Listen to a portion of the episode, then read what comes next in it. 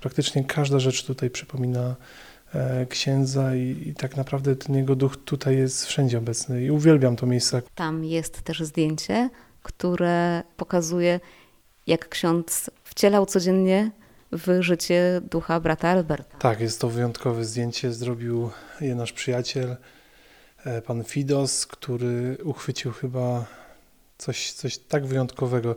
Jak każdy spojrzy na to zdjęcie, widzi, jak ksiądz miał niesamowitą duszę brata Alberta, że zawsze był takim człowiekiem, dla którego osoby potrzebujące były na pierwszym miejscu. Na pierwszym planie na tym zdjęciu jest ksiądz, a na drugim jest obraz brata Alberta. Mają takie samo spojrzenie.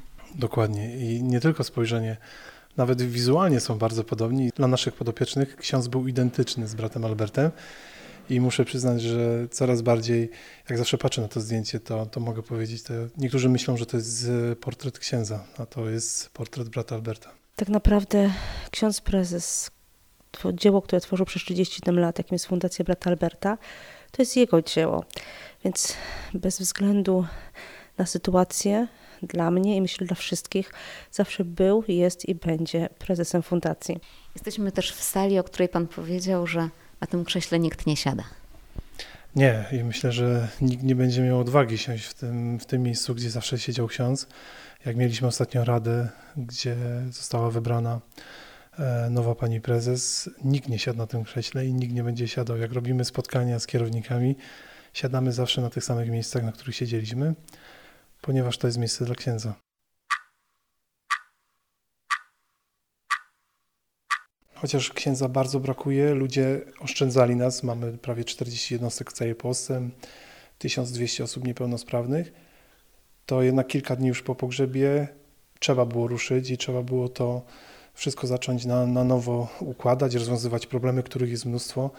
W Radwanowicach mamy budowę, która jest w fazie stan surowy zamknięty, o którą tą budowę ksiądz się bardzo martwił. Jeszcze w szpitalu rozmawialiśmy i powtarzał mi, że Arek, pamiętaj, żeby tą budowę jak najszybciej skończyć. Ona musi iść do przodu. I dla niego zawsze najważniejsze były osoby niepełnosprawne, także z niepełnosprawnościami.